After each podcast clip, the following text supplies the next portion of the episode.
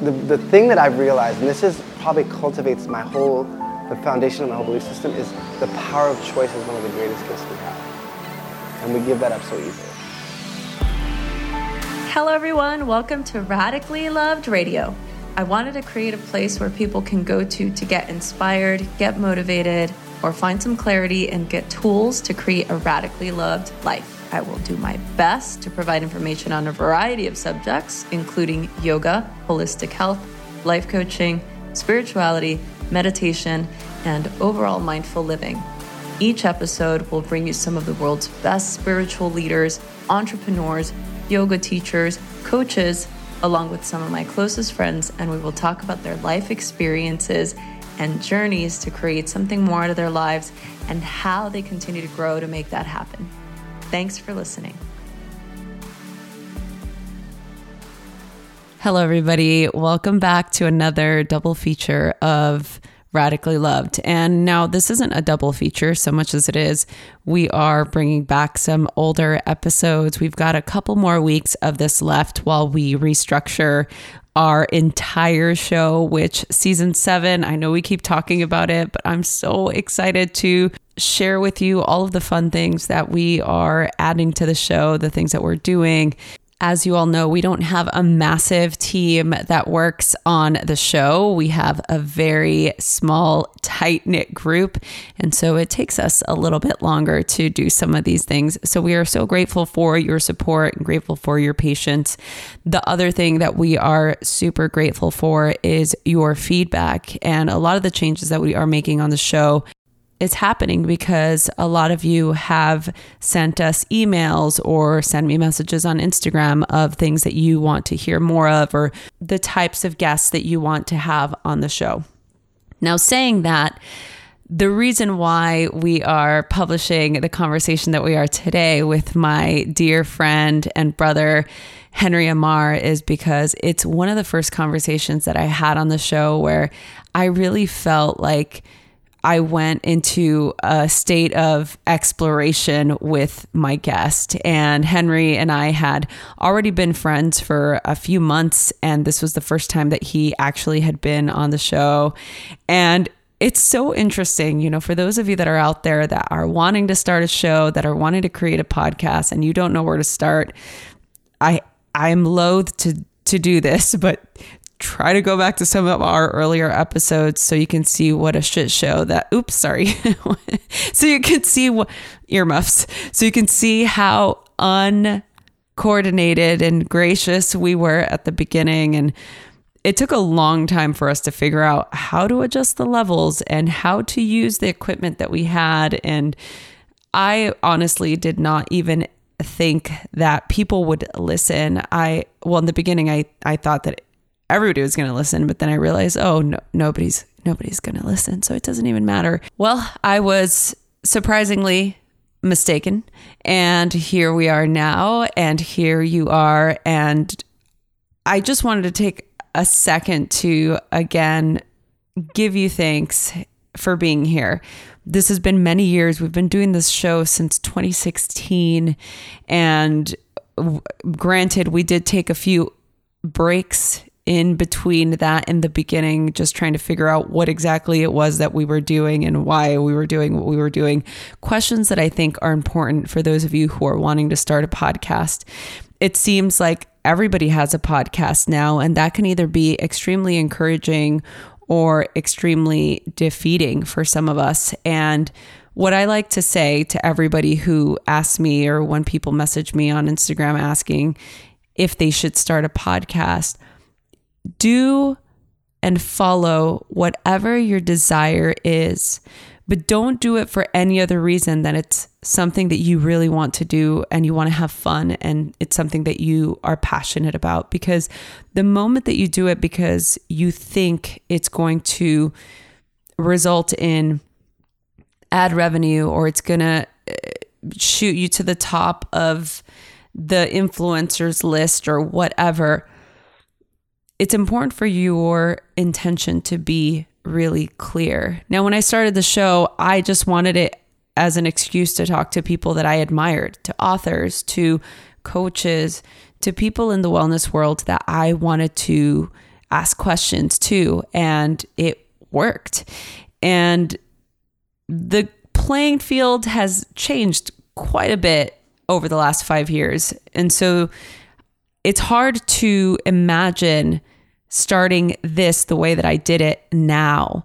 But I will say I've seen people do it and people are still doing it. And at the end of the day, it really doesn't matter what everybody else is doing. What matters is what you want to do and how you want to do it and how you want to bring it to life. So I want to encourage you to inquire within, to ask yourself those questions, to ask yourself, what is it and why is it that you want to do what you want to do? So that's my wisdom for the day. And I know that many of you have messaged me about what I had posted on Instagram earlier this week. And I am not quite ready to talk about it because I share everything here. I do plan on sharing, but just not right now. And I hope that you all understand and that you all continue to be as amazing as you are, and know that I radically love every single one of you. And I'm, again, so grateful for your support and for being here. This conversation was really important to me. As I said in the beginning, it's one of the first conversations that I had with Henry, and we had a blast. There's some instances where I felt I could feel still my naivete and my novice nature. And it's really sweet to listen to that girl talk to her friend. So I can't wait to hear what you guys thought. Some of you maybe have already heard this conversation, but here it is again. And we look forward to hearing your feedback as usual. And we will be back on Friday. A quick message from our sponsors.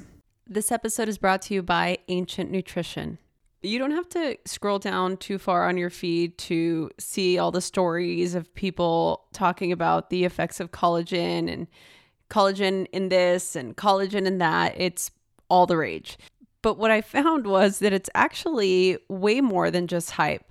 When I had Dr. Axe on the podcast a few weeks ago, we ended up having this big conversation after we concluded. And we were talking about all of the benefits of collagen and how important it was to transform your health and how it helps sharpen your mind and it makes you feel your best. Obviously, he's extremely passionate about what he does since he is one of the creators of Ancient Nutrition. I've actually been using Ancient Nutrition for many years now, and all of their products are made from the highest quality ingredients and are rigorously and repeatedly tested for purity, something that a lot of supplement companies don't do. Their best-selling multi-collagen protein powder includes 5 types of collagen. This is something that I learned in my conversation with him and his new book. It is the first and only collagen on the market with clinically studied ingredients proven to help reduce joint discomfort as early as day 1. It improves fine lines and wrinkles after about 4 weeks, and it transforms your overall skin tone after about 8. It's unflavored and dissolves in any liquid, so you can put a scoop in your morning coffee, or you can do what I do and put it in your morning smoothie. Right now, Ancient Nutrition is offering 20% off of your first order when you go to ancientnutrition.com and enter the promo code LOVED at checkout. That's ancientnutrition.com. Enter promo code LOVED for 20% off of your first order. ancientnutrition.com, promo code LOVED. A special thanks to Ancient Nutrition for sponsoring this show. If you've been a longtime listener of the show, you know that I've been using Thrive Market for years. We've even had Gunnar Lovelace on the show. Thrive Market is an online membership-based market on a mission to make healthy living easy and affordable for everyone. They have the highest quality, healthy, and sustainable products and the best selection online. You can buy thousands of wholesome food, home, and beauty products curated just for you. So it really creates it simple for you to get the things that you want and even discover some things that you didn't know you would like the brand Lesser Evil that has grain-free paleo puffs with no cheese, cheesiness. And I am addicted. Look, you guys know that I've been writing this book for, it feels like a year. It's not been completely a year, but it might be here in the next couple of months. I've been really busy just trying to balance everything, teaching classes online, being able to stay up to date with the podcast, and having things delivered to my door has been so incredibly helpful Not only that, but I know that by supporting Thrive Market, I'm supporting my community.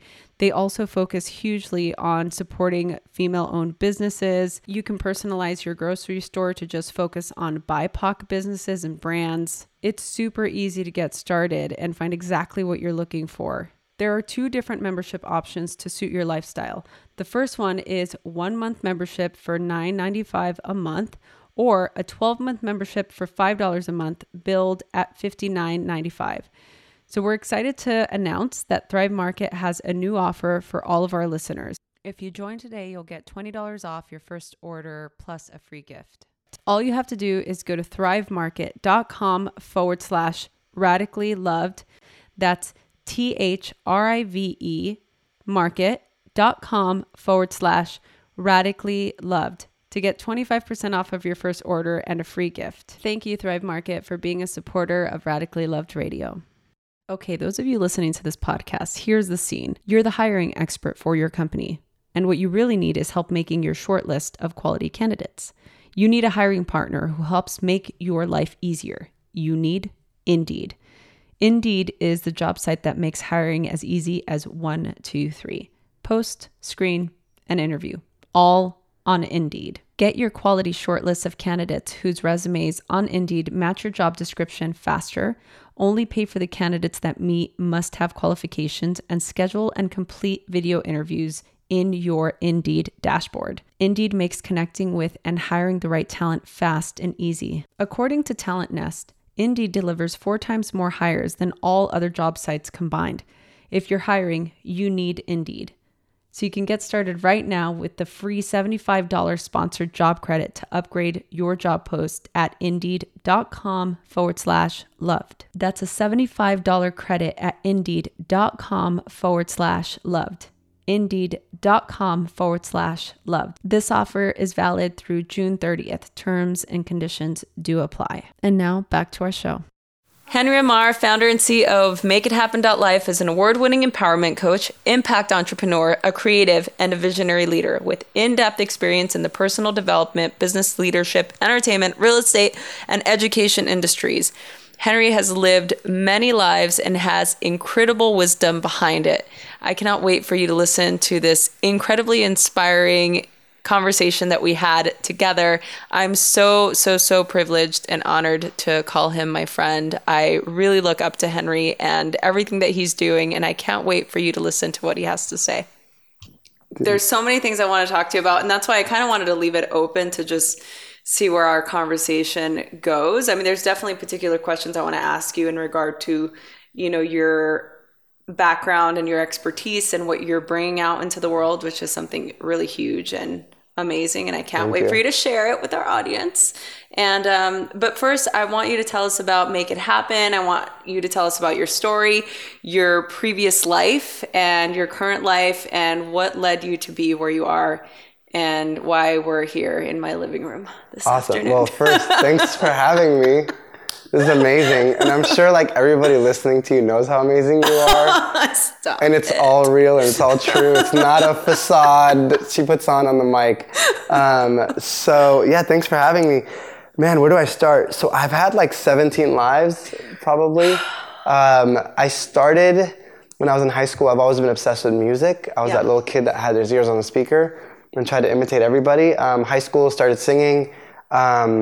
Went into the music industry for 6 or 7 years, did all the fun stuff, checked all the boxes, and then realized I was strictly like a very creative artist, but my business sense was not the greatest. And I was like, I probably should get smarter at business.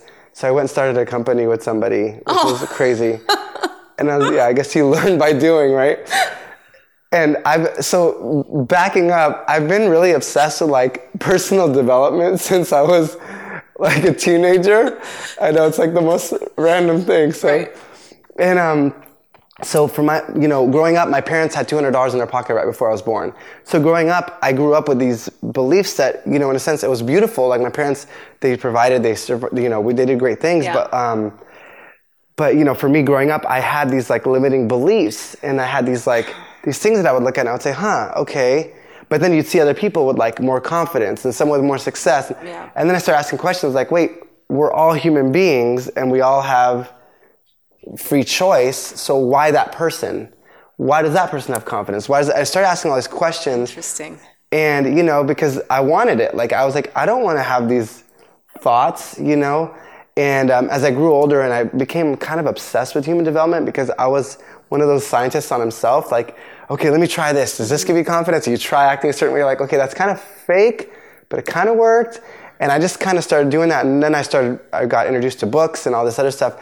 But, which will kind of tell you my navigation through why I made the decisions I made. So I was in music for a long time with an amazing group of people. And then I started a company and we did well. Like, we started in LA and we branched it across the world. But what kind of company was it? It was in competitive cheerleading, dance, and leadership. Oh, wow. So it was teaching them how to do the crazy stunts and how to do the crazy gymnastics and choreography. But for me, it wasn't the cheerleading that did it. It was helping people build character through that, because it was challenging. You're throwing people like so high in the air, and it's team effort, and you have to do that. So, you know, and I realized in that, when I started applying the principles of success and life principles to them, they started winning national titles and stuff like that. So I was like, okay, this is working. And you see that they're making life changes. And it's not just like, oh, cool, we got a trophy. Because to me, it wasn't about the trophy. It was about who you become while you get the trophy, you know? So I did that for a while. And then I had it on my heart. And I always follow that, like, intuition, spirit, you know. One day, this is actually a funny story. I'll share it. So I just felt like, go to USC and do music. And I was like, wait a minute. Like, I know music. Like, you can't go to a full-time school and do music full-time to be successful. Yeah. And it kept happening over and over and over, those thoughts. And I was like, okay, I'll do whatever. Like, I'll follow whatever. How old were you during this time?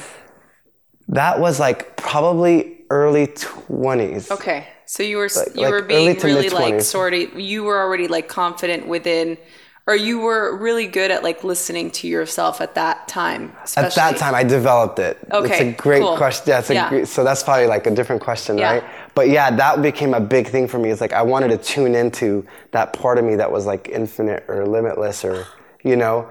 So in the discovery through my teenage years and in discovery through like reading and stuff like that, I started to ask those hard questions like, wait a minute, what happens, of course, after this life? Why am I here? Am I, like, what are my limits? Do I have any limits? Like, you start asking all these questions, and then you start meeting people that tune into something so much bigger than themselves, and like, wait, how do they do that? That was one of my questions. Like, how do I get there? Yeah. You know? And I went on a few years of learning that and honing it and realizing, wow, whenever I follow that voice, even if it defies logic, it has given me the biggest blessings in my life. Mm. And I could totally share stories of how I met my wife, how I got into USC, which is the story I was about to share, like everything that didn't make sense logically, just happened by following that.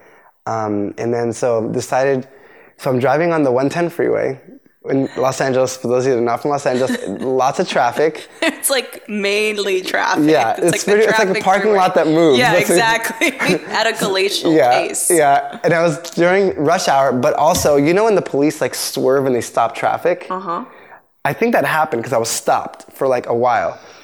And I'm sitting there and I'm like, okay, and I'm going to like, I go to my sacred spaces where, like, I go to spaces that bring me that spirit, that peace. And I was on my way because I was really just staying prayerful about this decision. Because I was like, when I do something, I go all in. So if I'm going to do this USC thing, I wasn't a good student. I had 5 W's on my record from community college because I was in community college. And they said, we're going on tour and we're going to go record. I said, see ya. And I was gone. So this is during, so those W's, for the people that don't know, are withdrawals, meaning you like withdrew and you were like, okay, I'm going to go do this music career. And they're worse than F's. Yeah, they are. Like, they are worse than F's. Because it's after you can drop. So I had 5 of them on my transcript.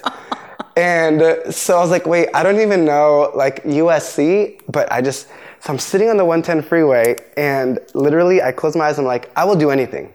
I will move to Montana and pick gum off chairs if that's what I'm supposed to do. What am I supposed to do? And I fully like surrendered to it. And the second I did that, like I opened my eyes and I look up and I could show you the picture on my phone. There was a bus in front of me with a USC logo and music notes all over it. And I felt, just do both and I'll take care of you. And I was like, okay, I guess that's my answer. So I go to community college again because I obviously wasn't going to get into USC right away with my awesome 5 W's. And they're not wins, they're withdrawals. They're turned out to wins. Be 5 W's. I'm 5-0. So I go back and I knew, like, whenever I hear that voice, I just know that's what's supposed to happen. So I go to Pasadena City College. I'm like, hey, you know, cool. I go see the counselor. I was like, I'm going to go to USC. Like, she's like, no, like, you can't, you're not going to get into USC. I was like, what do you mean I'm not going to USC? Like, I'm going to USC. And she's like, yeah, I don't know. Like, she's like, you should probably look at other options. And in my head right then and there, luckily enough, I had the courage to say, you know what? With all due respect, I'm not going to listen to any other advice you have to give me because you don't believe that I can get to where I'm going. Mm. So any advice you give me is going to deter me. It's going to come from like a disbelief, you know? Yeah. So I left and I was like, okay, well, that's cool. So I just diverted into the story, so I guess I'll finish it. So I took full loads. I got A's and I was like, I'm going to USC. I made the announcement to everybody and I'm running the Relay for Life, which is a fundraiser for cancer. And my sister calls me, this is like toward the end of that year, and she calls me, that wasn't my stomach, I'm just kidding. No, that was Chewy, I'm sorry. The cutest dog ever, by the way, you have to see this dog, it's so cute. And my sister calls, she goes, hey, you got an envelope from USC, and I was like, an envelope? And I was like, geez, an envelope means not good, packet means good. You know? Packet is good, envelope, we don't know. So then I was like, okay, so long story short, I didn't get in that year. And I was like, wait, what?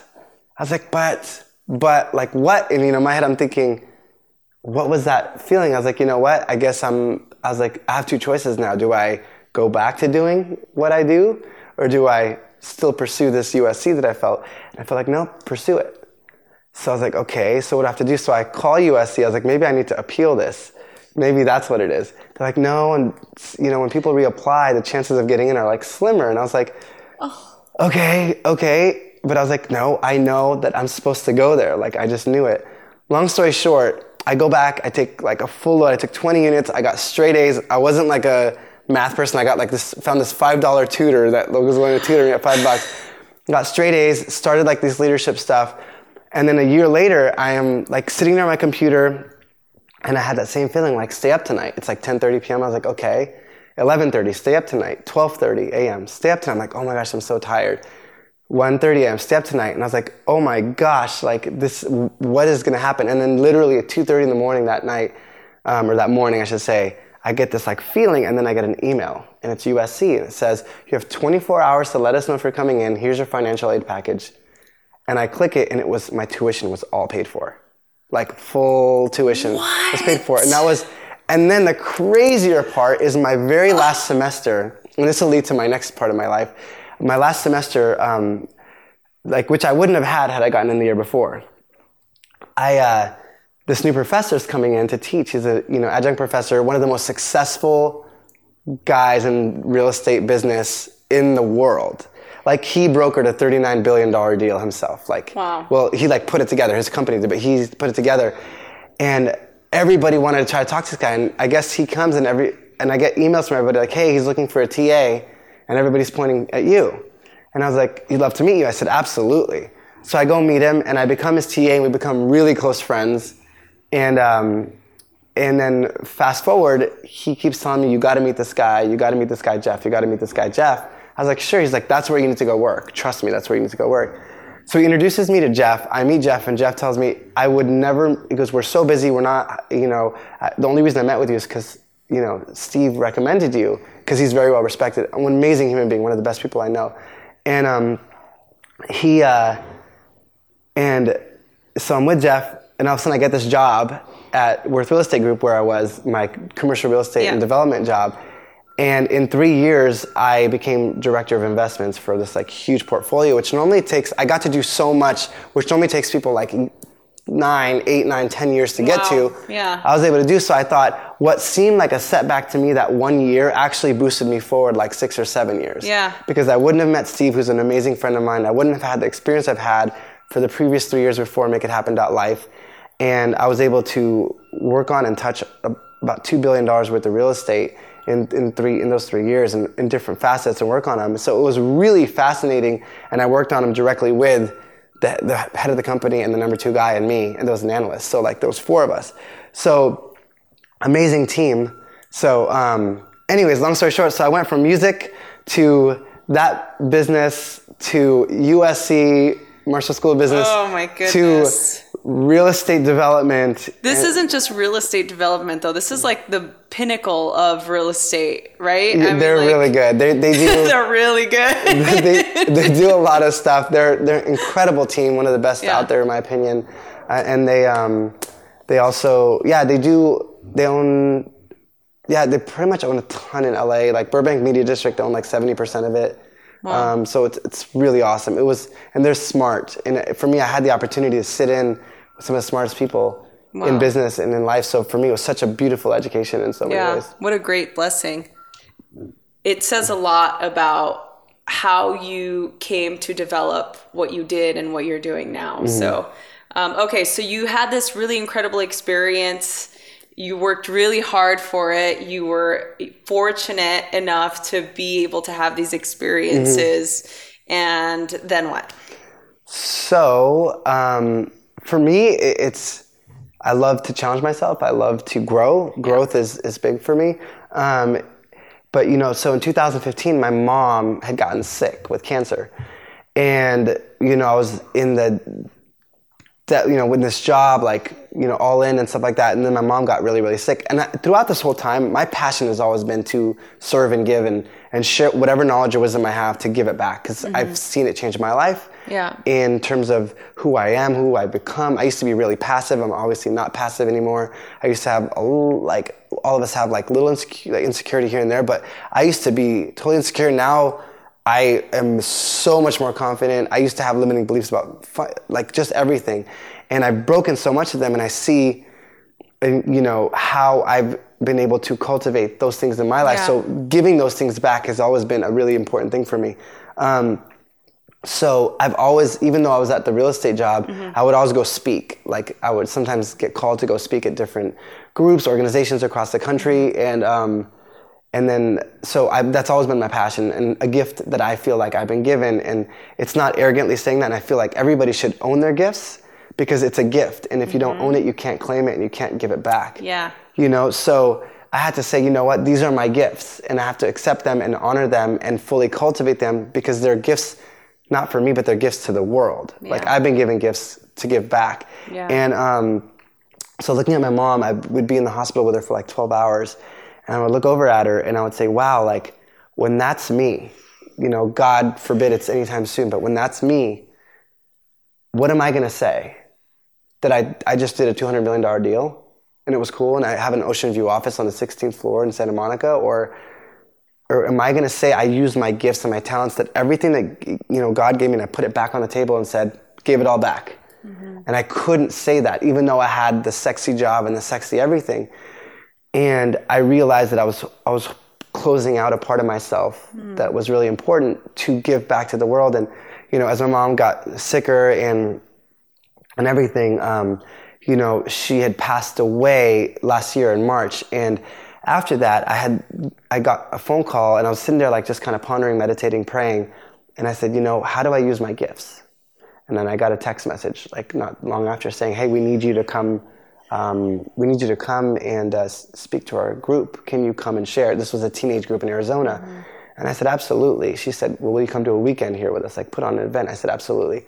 So I sent an itinerary and the first day was 10 hours and the second day was 8 hours.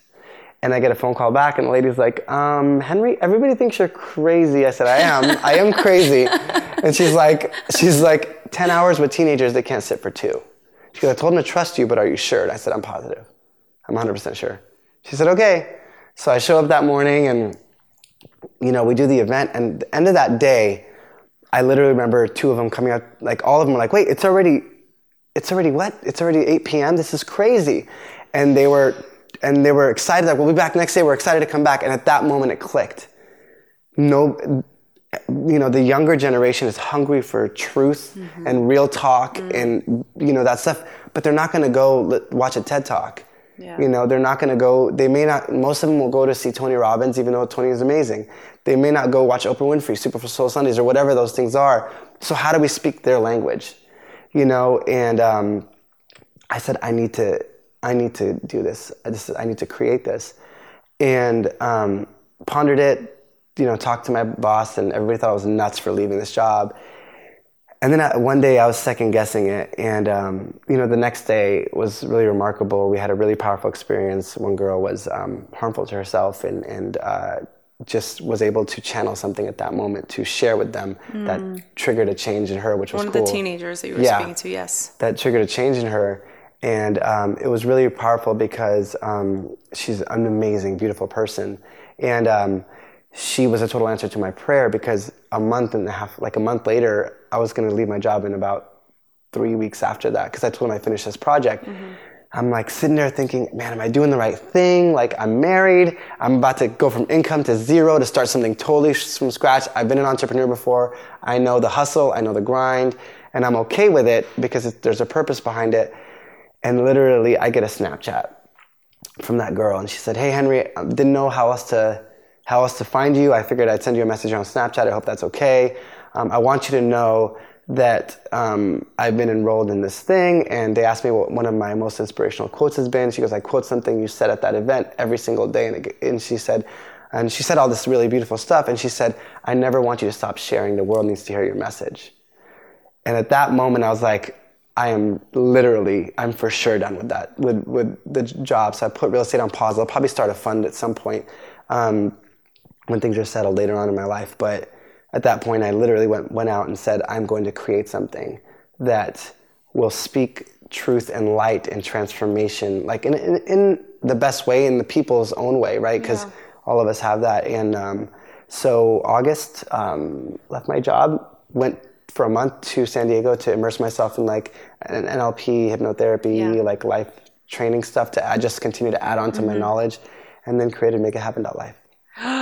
Oh, so exciting. This is all concise, right? I talked for like 17 years, so. No, that's good. That's a long story, and it's so good. And there's so many questions I want to ask you about everything. It's like, oh, I want to ask you about that. I want to ask you about that. So I'll try and, you know, keep it chronological. But the first thing is, in regard to like this, I call it divine guidance, right? We talked, you and I, like, you know, we've talked, you've told me these stories before, you know, and I love that you are attuned to that. Thanks. You know? And I think that my question to you is for, you know, our listeners or for people out there listening to this, they may be saying like, oh, of course, Henry, those are totally clear signs, you know, but like in my life, maybe I don't see those signs, you know? So how would you give somebody like that some advice? That's why I kept asking about like your inner listening. And it's like you said, from a young age, you always had this calling, you know, but it's like, how do you recognize that? That's a beautiful question.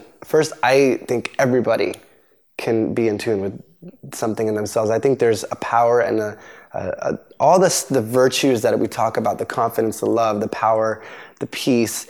I truly believe it resides in every one of us, but I think we mask it with a bunch of stuff. That voice, I remember somebody told me that before I really believed it was for me. Somebody's like, yeah, so, you know, whether it's God for you or whether it's intuition, whatever you want to call it, you can attach whatever name you want to it, but I believe it's there, you know?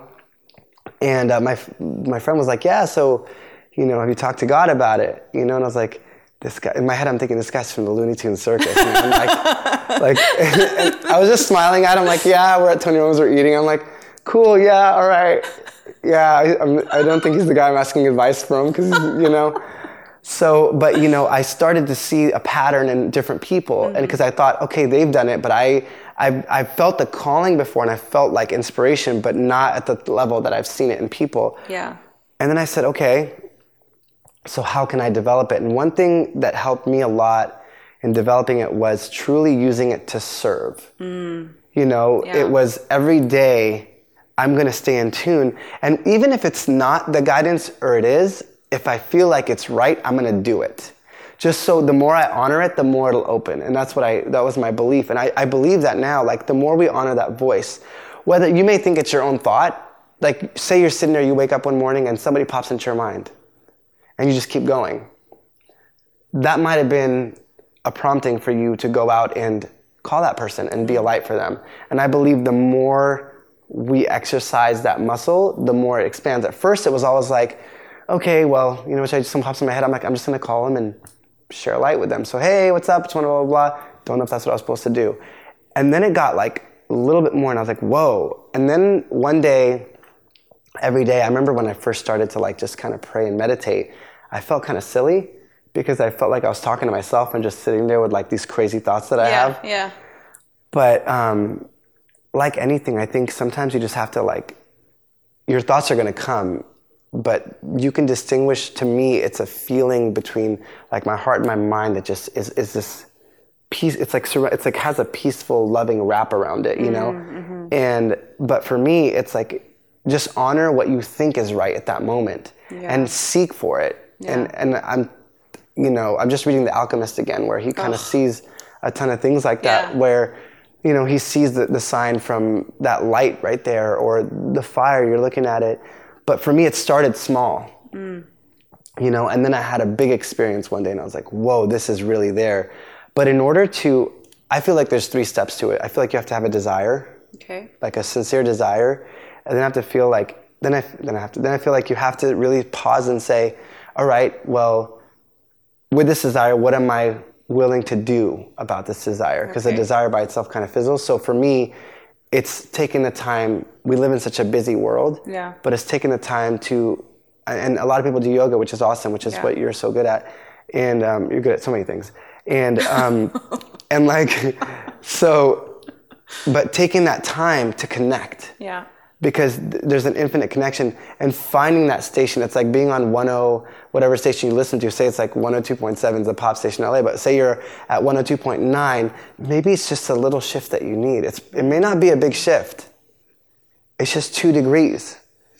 And it's being able to sit with and love yourself and accept yourself where you are. And so the second thing is, what are you willing to do, you know, to receive that? Are you willing to pause and get out and be uncomfortable? For me, as you can tell, I talk a lot. So it's hard for me to sit there for like a little while. I'm like, huh. You're like, You know? And then the third thing is just do. If you feel something, just take the action. Because a lot of the things that I did didn't make logical sense. And I'm not saying, if it's safe, of course. Like, I'm not saying go and, you know, do something crazy. But take the little actions and listen and just believe that there is so with the desire and belief, just your action, I feel like there's momentum that builds. And for me, I never used to be this in tune, and I hope I get even more in tune. Yeah. But I truly believe that it's for everybody. And I think if you have the desire for it, and if you have the inclination for it, that means you're a third or halfway there. Yeah. Oh, that's so beautiful. And it's so true. And I think that those are great guidelines to give to somebody who is struggling with that or struggling with connecting to something bigger than themselves, you know? The other thing I wanted to talk to you about is, you talked about how you almost had to unlearn the limitation, right? Mm-hmm. That's how I gathered it. Yeah. Because you felt limited during maybe the earlier years of your life. Can you tell us a little bit about that limitation, where it came from, and what you did to overcome that feeling? Absolutely. I think all of us have limiting beliefs in some way, shape, or form, right? It's what we do. It's why, you know, we want this thing and why aren't we there? It's because there's something blocking it, because if I was there mentally. So it's understanding those limiting beliefs. And I think first, you know, at an early age, and I've developed it even more now, it's self-awareness without being hard on yourself is so important. Yeah. It's a loving self-awareness. And to me, it's because I think sometimes when we're self-aware, we tend to look at only the bad things, and we beat ourselves up over those bad things, you know, when that doesn't serve anybody. Yeah. Doesn't serve you, doesn't serve the world. So first, it's having self-awareness, but making sure it's a loving self-awareness. Yeah. Where I can look at my strengths and own them, but I could also understand where my limiting beliefs are and where I fall short, and just own those things. And say, okay, this is where I'm at, and how can I overcome them? How can I step into my true greatness, right? So at a young age, realizing, so I used to be really passive, meaning like I wouldn't share my opinion, which is Obviously not the case now. Like, who was that person? Yeah. I'd like to know what that was like. Yeah. So my nickname, my old singing group used to call me Passive. That was my nickname. Because they're like, are you going to tell us what you think? I'm like, yeah, it's cool. Everything's cool. Everything's cool. No, that's good. And it was like, and then in terms of like success and things. So when I was a kid, you know, I told you my parents had $200 before I was born. You know, we were living in a one-bedroom place, and in the one bedroom, it only fit my parents' bed and our bed. Mm. We had a bunk bed, my sister and I.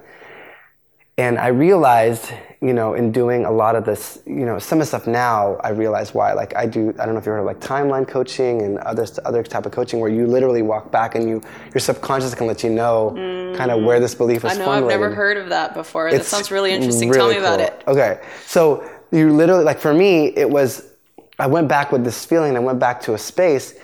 And it took me to this place when I was a kid. And I'm looking at my parents' room because our subconscious mind communicates via images and feelings, right? Like it's imagery. So it literally took me back, and I was looking at that bedroom, and the word that popped in my head was, at that moment, I believe that life is a struggle.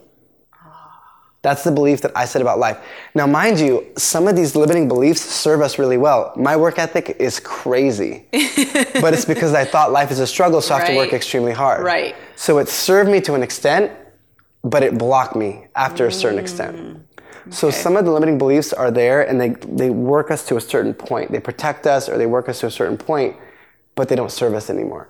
So I developed that belief, and I kind of went back, and I through timeline and through other stuff, like I rewired that to mean opportunity. Oh. Because my parents had $200 and now we have a one-bedroom place. Yeah. So as a kid, I saw struggle.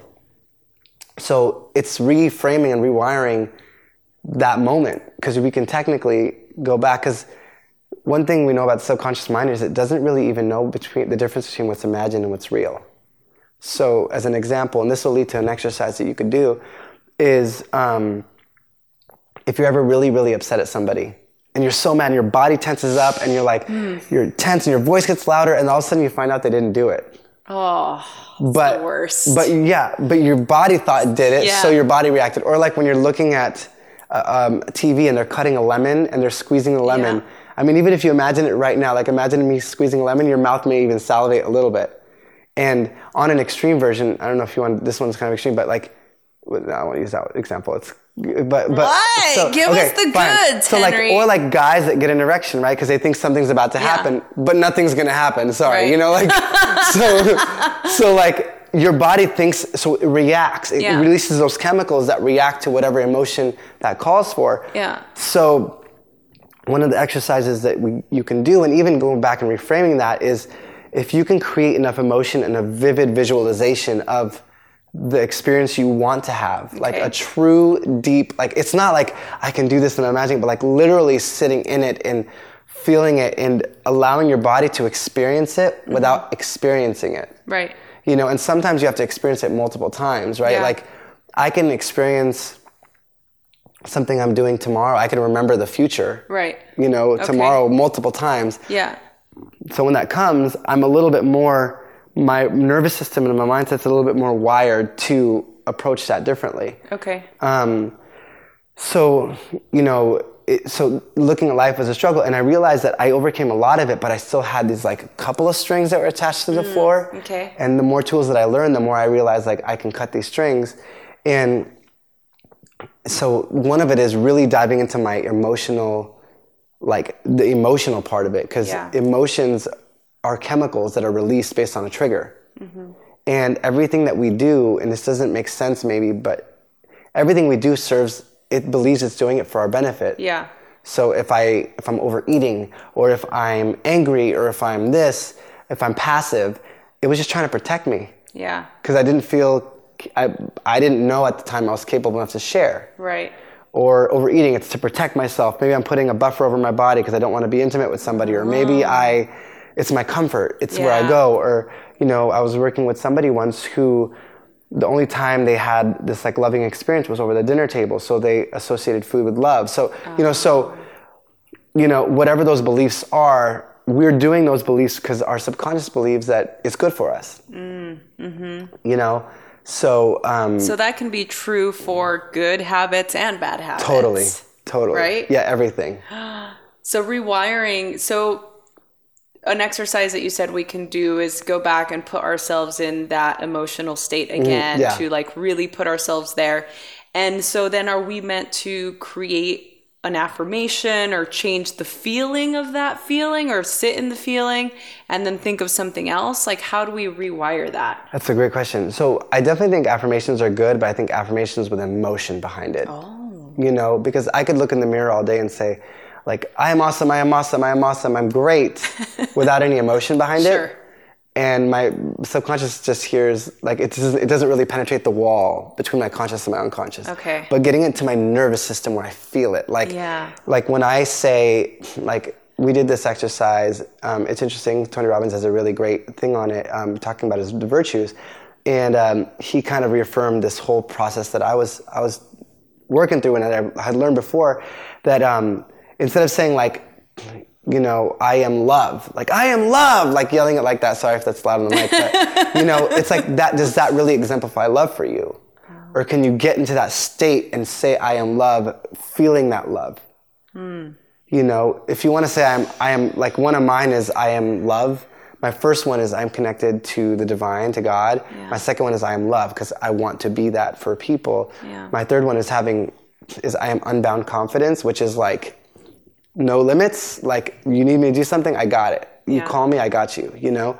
And the fourth one is I am intelligence, because I want to receive as much intelligence as I can so I can give it back to the world and serve what I'm called to serve, you know?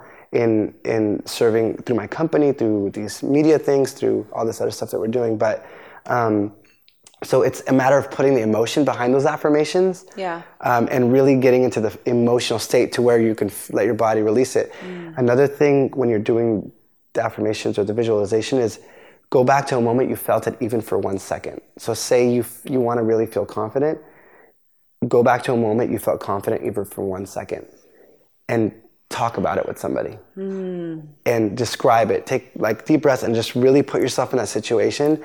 And some people may say, on the listening, they say, I've never had a confident moment in my life.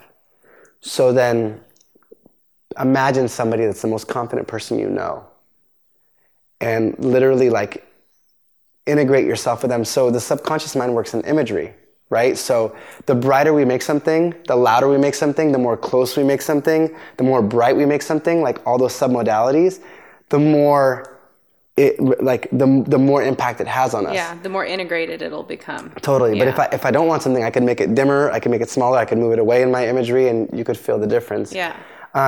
So one other way is some people that I've worked with that don't have that, we create this whole thing and allow them to get into that emotional state through somebody else. So visualizations, affirmations with emotion in it, and literally just taking some deep breaths and really describing and talking about that experience you've had, and really like allowing your body, your mind, so your whole nervous system gets into it, and you start rewiring things and not beating yourself up if you don't get it right, but using that as an opportunity to strengthen it. Yeah, to strengthen it and to try again.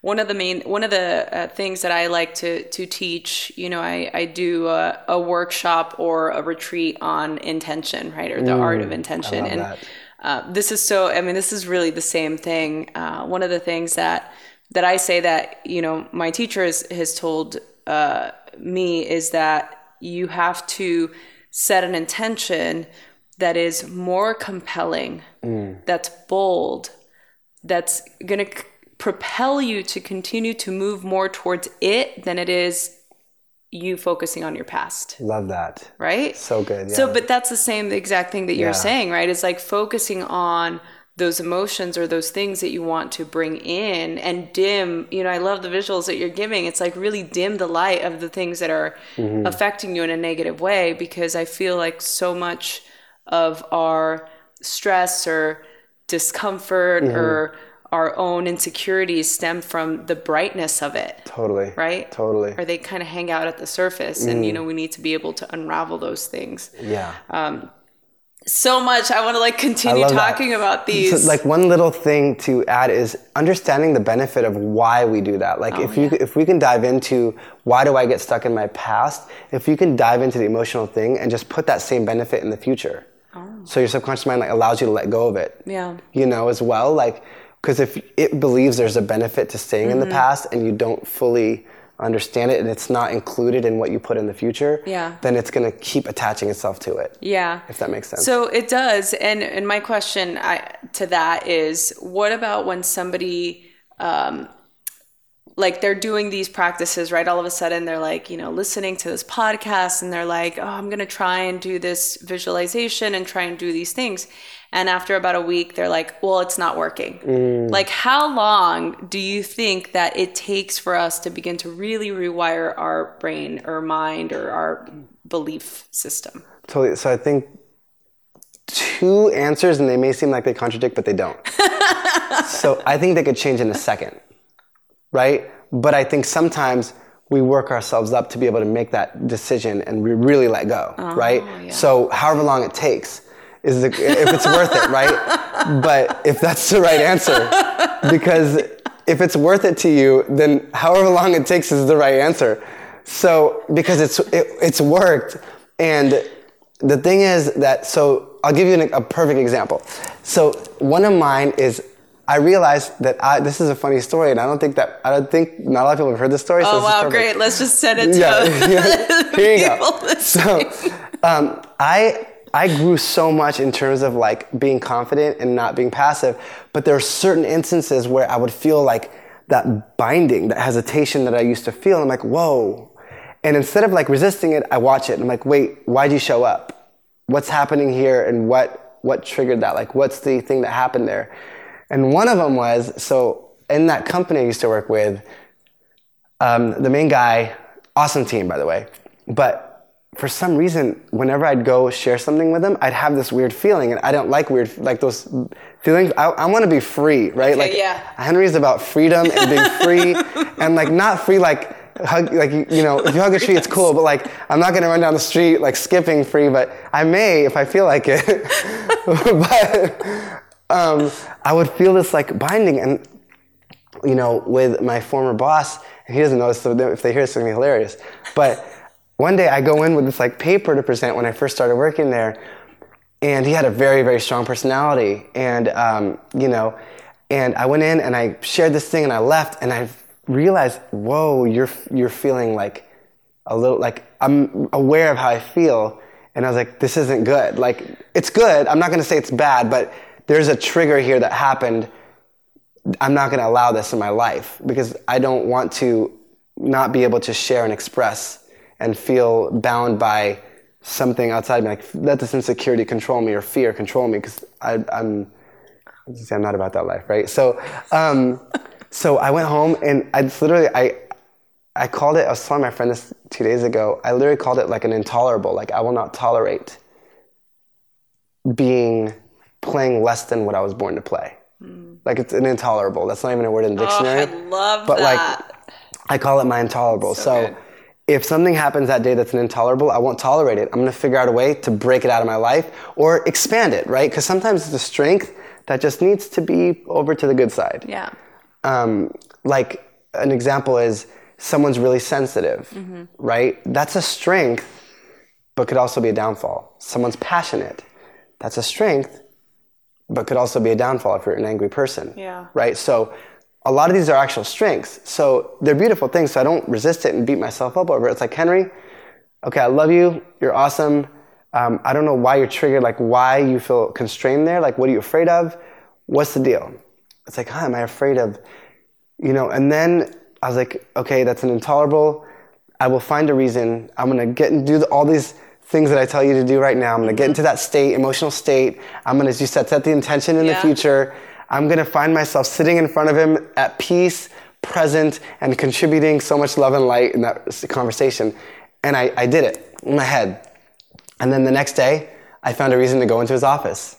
And I did it every day for like, probably, like I probably had no reason. So I was like, Henry, why are you like, what are you sharing? I'm like, hey, how you doing? Just you know? No reason, you just show up. I was like, I will not live with this, because every binding in my life covers some sort of light that I could offer somebody else. Yeah. You know, because, and it ended up like, I ended up having an amazing relationship with them. We had amazing conversations that were very heartfelt. Like, after I was able to break that, and had I not gotten that out of my system, I never would have realized that we could mutually impact each other and serve each other on such a higher level. Yeah. So that's kind of the story to go back to.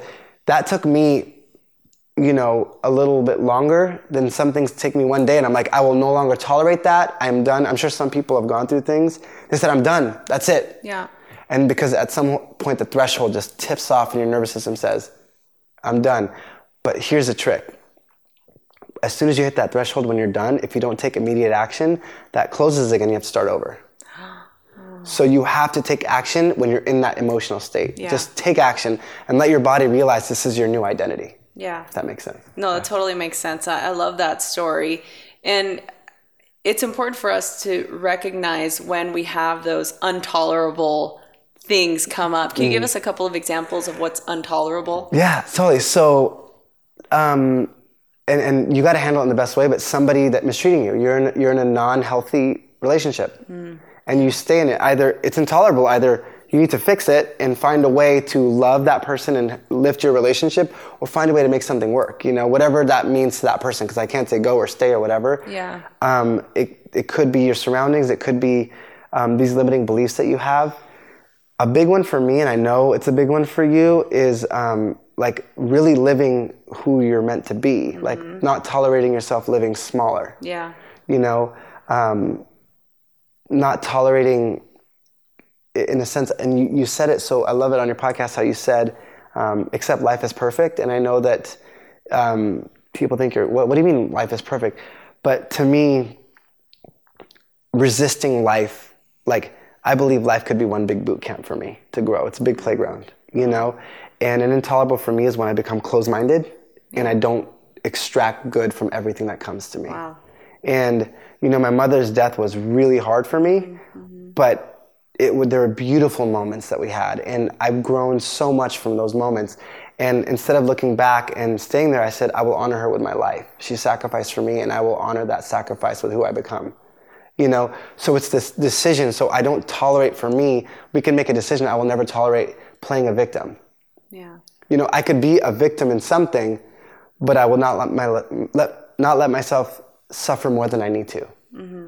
You know, so that could be like a self-awareness toleration, like where, and that's not even the word, but it's, I make up words all the time. I'm good. Like intolerable is not a dictionary, all this stuff, you know. No, I like it. But, it's good. So, you know, so it could be internal. It could be, I won't tolerate this kind of behavior. But look, it's not like I'm going to be mad at Henry or pissed off at Henry because he's like this. It's like, I love this Henry. And a year from now, hopefully I'm a billion times better version of Henry. But I'm going to love this Henry because this Henry is the guy that got me to the next Henry. Right. So sometimes we're so mad at like ourselves from 10 years ago. Yeah, we're like, I can't believe you were like that. I can't believe you did this. Yeah. Or I can't believe that you let this happen. Yeah. Yeah. That same person you're mad at is what got you here today. Yeah. And it's the same, and you loving them and forgiving them is such a huge part, and let them grow up into the person you are today as well. So I love the way that that Henry's talking to Henry, right? There's like a tenderness and a love there. And I think this, you know, speaks to our own self-critic, or how we talk to ourselves sometimes, or how we talk to ourselves. We would never talk to another person sometimes. So how important is that internal dialogue, and how important is the tone of that internal dialogue to our own self-development? Oh my gosh, it's huge.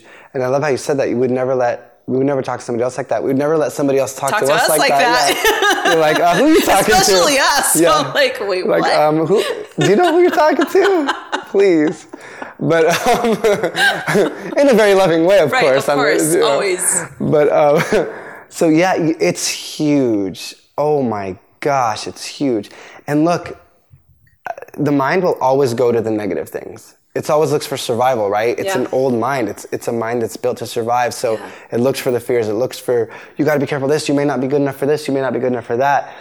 But if everybody just paused, like an Eckhart Tolle says it a lot, and a lot of people, but you could hear your thoughts. Your spirit, your heart, your soul is not your thoughts. There's two different thoughts going on, like the deeper sense of who you are and these thoughts that are always just trying to make you survive and protect what you already believe. Yeah. So they're really, really important. And the more you... I read this statistic the other day. This was like last week, and I don't know how accurate it is, but it said something like 98% of our thoughts are repeated daily. Like we repeat 98% of the thoughts daily. Yeah. So that's crazy. Yeah. Yeah. It's something like that's what I've read in the study of like neuroscience and mindfulness meditation is that we have about 50,000 thoughts per day, and about 90% of them are the same. Is it 90? Oh my gosh. Yeah. That's crazy. Right? So it's like, what are we thinking? So, but it's also important for us to recognize that it's a choice. What we think about. Oh my gosh. 1,000,000,000%. If I don't know the next number above that, but if there was, I would say that one. So,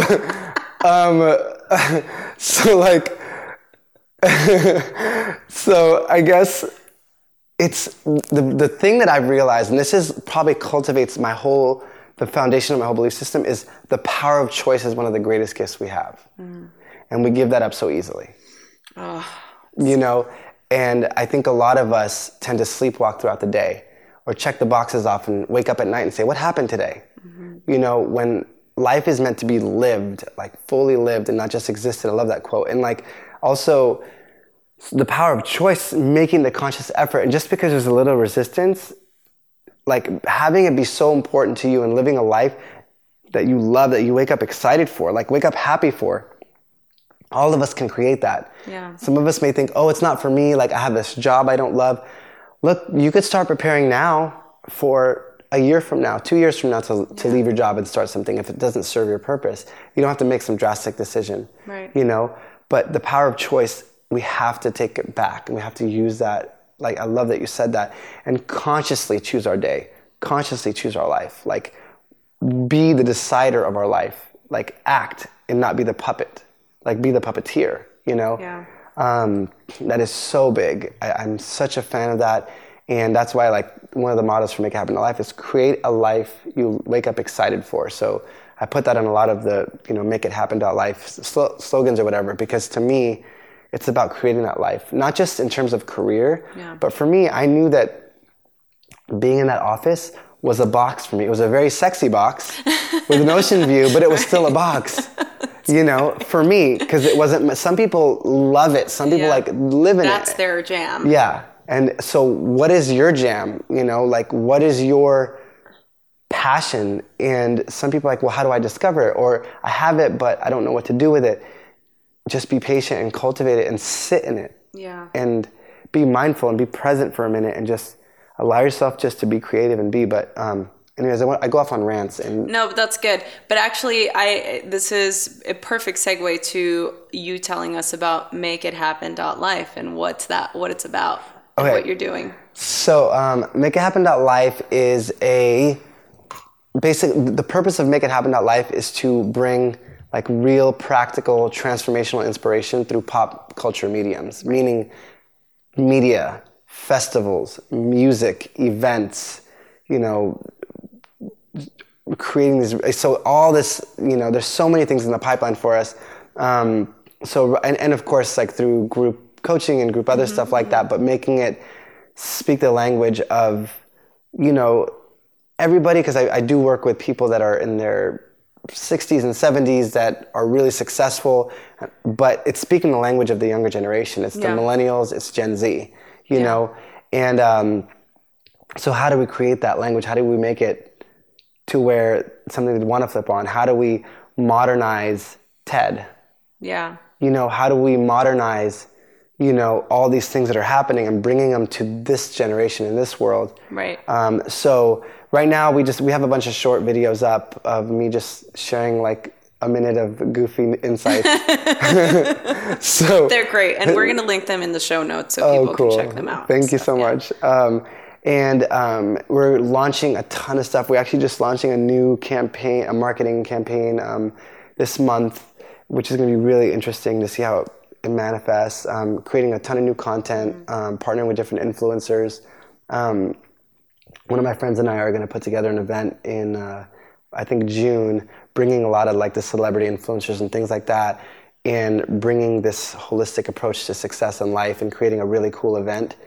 So yoga is included, and sound baths, and of course you can't have yoga without Rosie, because it's kind of like having like peanut butter without jelly, you know?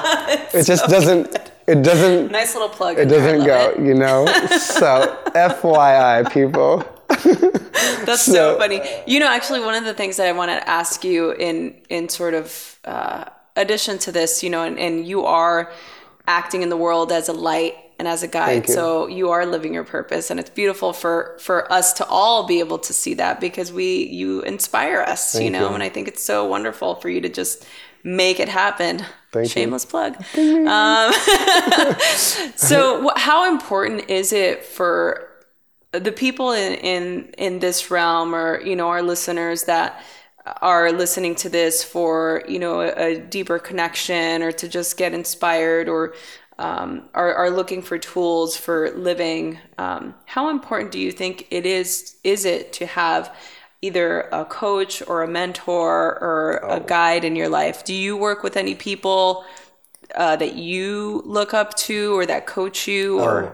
Huge. It's humongous. Like, to me, I invest so much into myself because the common denominator in everything we do is ourselves. Mm-hmm. So if we're going to invest in anything, let's make this machine run at optimal strength. And a lot of times, I mean, I am so I try to be as self-aware as I can be.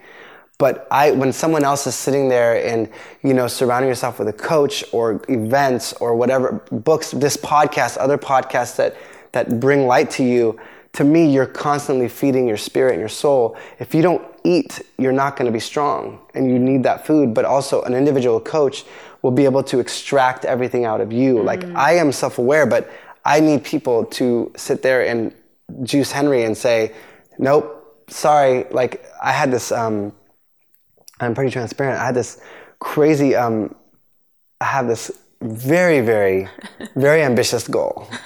Very ambitious, to where it stretches me. Like you said, you have to put bold intentions, right? That's right.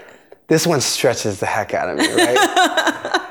And this is hilarious. Oh my gosh. So I'm talking to my sister on the phone, and I'm like, you know what? I know this is a crazy goal, but if I have any limiting beliefs that block me from this goal, I want to feel so uncomfortable, because we make changes because of pain and pleasure, right? So I said, I want to feel so uncomfortable until I break that belief so I can accomplish my goal. I kid you not. I hang up the phone, maybe like 5 messages poking at that one thing. Like, so it's a financial goal, you know? Like, literally, I hang up the phone and I get like one text. Hey, so that invoice we told you, we're going to invoice you in June. We're actually going to bring it to now. We need it soon. It's like a hefty one, and all this stuff, because we're investing a lot of money into all these really cool things we're doing. And all of a sudden, out of nowhere, all these things happen, and all of a sudden, my trigger just went bing, and I was like, I have some. Okay, this is good. Wow. And it was like, my mind was like, you know, I got in this state, and I was like, well, I haven't felt this uncomfortable in a while. Like, it was very extreme, like, all in a matter of 2 hours. Wow. And, you know, so careful what you say, because it will happen. And I texted my sister, I was like, dude, just so you know, what I told you is happening. Wow. And it was for a week. I was so uncomfortable, and I'd step in and I would work it out. But I truly believe that nothing that happens in our lives is bigger than us. Mm-hmm. So if you're going through something that's really hard, take it as a compliment. Yeah. Right? So at that point I was like, okay, thank you, but this is crazy. And I had to have somebody outside of me say, Henry, and it's sometimes they'll even say the thing that you say to yourself, and sometimes it's different. Yeah. But it's somebody like not letting you tolerate a lower version of you. Right. Somebody else keeping you accountable for your intolerables. Exactly. And like helping you find new ways to achieve. Because while I study this like crazy, I'm obsessed with this stuff, I'm constantly learning. And so I think a coach is humongous. And if you don't have one, I highly recommend you get a coach. And I highly recommend you find somebody that feels the best to you, that suits you, and that challenges you and doesn't just pat you on the back and say, go, keep going. Yeah, keep going. Everything's great. It's like, no, you want somebody that's going to ask you those probing questions and that's going to push you to becoming the best version of yourself. Yeah, absolutely. Yeah, I agree. Thank you for that. Can I share one thing that came to my mind? Yes. I just feel like I should say this, and I always just follow what I feel, but like, you're important. Like, you are important, and you may not believe it yet, or you may not fully realize it yet, but you are. Whoever's listening, you, me, you're important enough to love yourself, you're important enough to live a happy life, and you're important enough to actually create your life and take charge of it, and you're capable of it. So if you think it's not you, this is you. Everybody is. And you may think you're not as good as the next person, but you are. That greatness is already inside of you, and it sounds cheesy and cliche, but it's true. And I'm speaking about it from a personal standpoint. I used to feel not good enough. I used to never share my voice.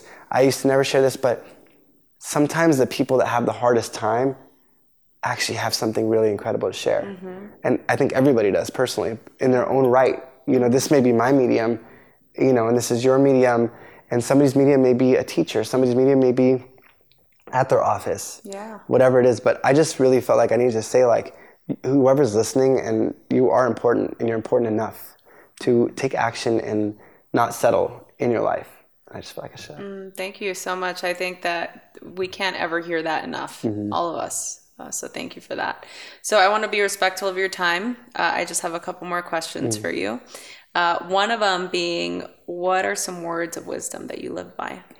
Ooh, great question. Words of wisdom that I live by that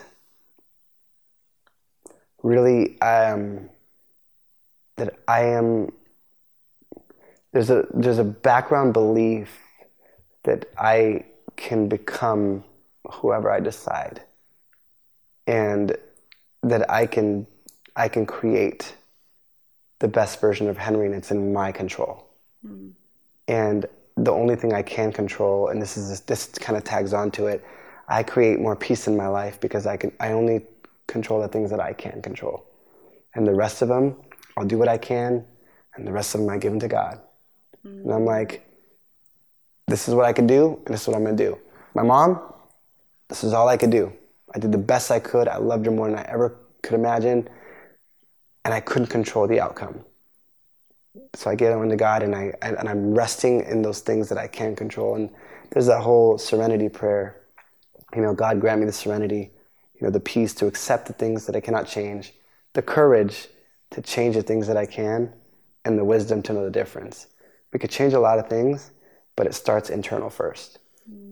So those are two really big ones I live by, and that that I truly believe everybody has, including myself, has a light and a calling to give to the world, and a love to give to the world, starting with their family and, you know, going outward. But, you know, some people may not have similar family or a, you know, healthy one, but providing it in what way you can, and if they're not acting a certain way, you do what you can and you give the rest away. Yeah. You know, so those are kind of a couple things. No, that's great. That's great. So part of this podcast and what I'm doing in the world is about radical love, right? It's radical love, radical self-acceptance. And so it's out of this belief, pretty much everything that you're saying, right? How you live your life is that we are all important. We all have special gifts. We're all unlimited in our own abilities and power. And we are all radically loved by source, God, presence, whatever it is. The universe supports us regardless of what we think our character defects are. So the next two questions for you are, is number one, how do you feel radically loved? And what do you radically love? That's a great question. How do I feel it? I feel it in different realms. I feel it when I am genuinely still and from a source, and I feel it when I'm serving, when I'm using my gifts to help somebody. as weird as it sounds, when I'm loving, I feel it the most. And when I know that, one of my mottos, one of my biggest ones actually, and I didn't think about it earlier, is really wherever you are, make sure everything is left better than it was than before you got there. So if it's a business, if it's a person, if it's anything, I need to come in and I need to be present enough to where in this conversation, hopefully in some way, shape or form, I was able to like bless your life and serve you and love you in the way that you needed at that moment. No matter who we are, I need it. We all need it, right? So I feel it when I'm true to that statement, when I'm aware of that. I feel it when I see love in other people, like when I see someone doing that same thing for somebody else. I feel it when somebody is, so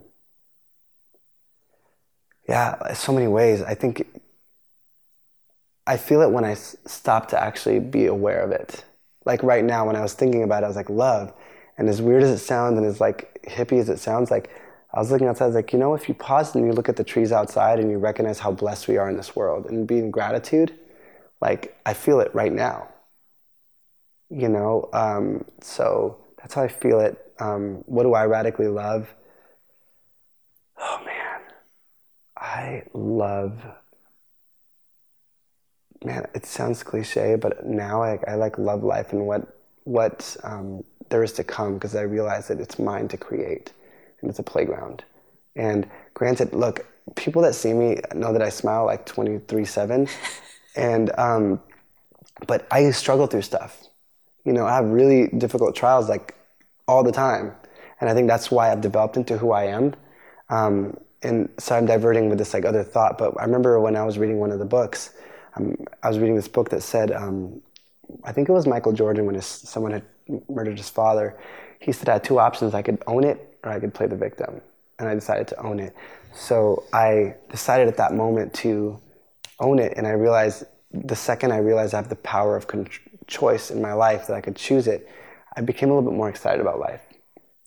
So I radically love the life. And man, I love truth. That's it. It took me a while to get there. You saw me through it. I like it though. It's everything that you said to get to this. I love truth. And someone's like, well, what's truth? Whatever resonates to your heart, that's right.